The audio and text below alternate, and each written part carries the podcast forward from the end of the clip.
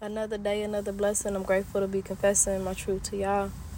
Um, today's topic is grieving while in school. Um, this is for teachers um, and for students. Um, and this was inspired uh, by the loss of Taujanese Bell um, at Crispus Attucks High School. Um, so today was a hard day to provide perspective we found out the news. I found out the news about two minutes before school started, um, before the bell rang. Um, and this literally brought tears to my eyes. And I had a decision to make. Was I going to immediately pivot to meet my own emotional needs and the emotional needs of my students? Um, or was I just going to shut up and teach, um, teach through it? Was I going to leave for the rest of the day? Um, so I made the decision to stay for my students um, and for myself. And I had one of my students ask me, as they saw me cry, um, or suggest, Miss Davis, you should just leave. You don't got to be here crying and stuff. You don't feel good today. And my word to that, my words to that student um, were as follows you know, it would be easier for me to leave you um, and just go grieve alone, right? And this student was a black student. I am a black woman. And I said something that we don't do typically as black people is show our children um, or people that look to us for wisdom or as people that are wis- are filled with wisdom. We don't show them the process of sadness, the process of grief we just always feel like we have to have a strong face on, a facade even. So as I talk to this student, I let her know um, it's important that y'all see me grieve. It's important that you see me cry. Because that's actually the real strength. It's really strength and vulnerability. And it's not sh- strong to muster up the courage to be okay when you're not feeling okay. And so I talked with another student of mine who shared that, man, I've been being strong all day. I ain't shed a tear. And then I seen you cry, and it made me want to cry. And we had a great conversation about that. And I said, well, sweetie, here's the plot twist. You're not strong if you withhold the emotions that you're feeling, whatever those emotions are, be it anger, sadness, or even tears that you're trying to hold back.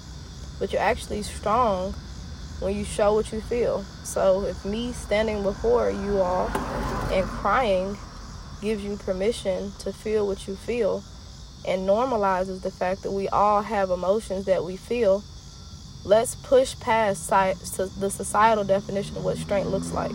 In society, strength strength looks like you don't cry. Somebody hurts you, you don't show it. You hold it in.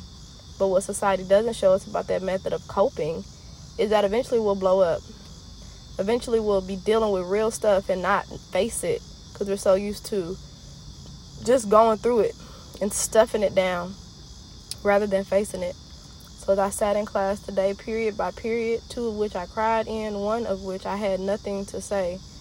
But let's take attendance. And whatever you need to do, do that. So it's important that as adults, as people um, who are going through real things, that we show our youth, our children, our families, especially my black people, we show them our vulnerability, our vulnerable, vulnerability because they need to see us be vulnerable. They need to see us be human because that then that then gives them the permission to be human too. And that normalizes the fact that it's okay to not be okay. Um, so, Taujanese, though, you are no longer here with us.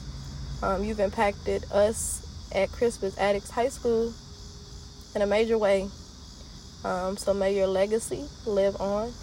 Um, and may you soar high and look down on us. And those of y'all that are still here with us, it's important that you know that we're here on borrowed time.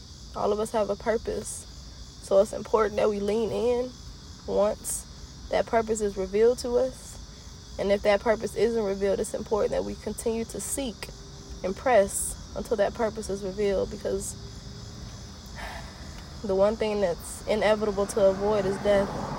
We live to die every single day. So identify your purpose, figure out your purpose, and live that purpose out each and every day on purpose because we're all on borrowed time. Grieve how you grieve, feel how you feel, and don't let anybody tell you how you need to feel.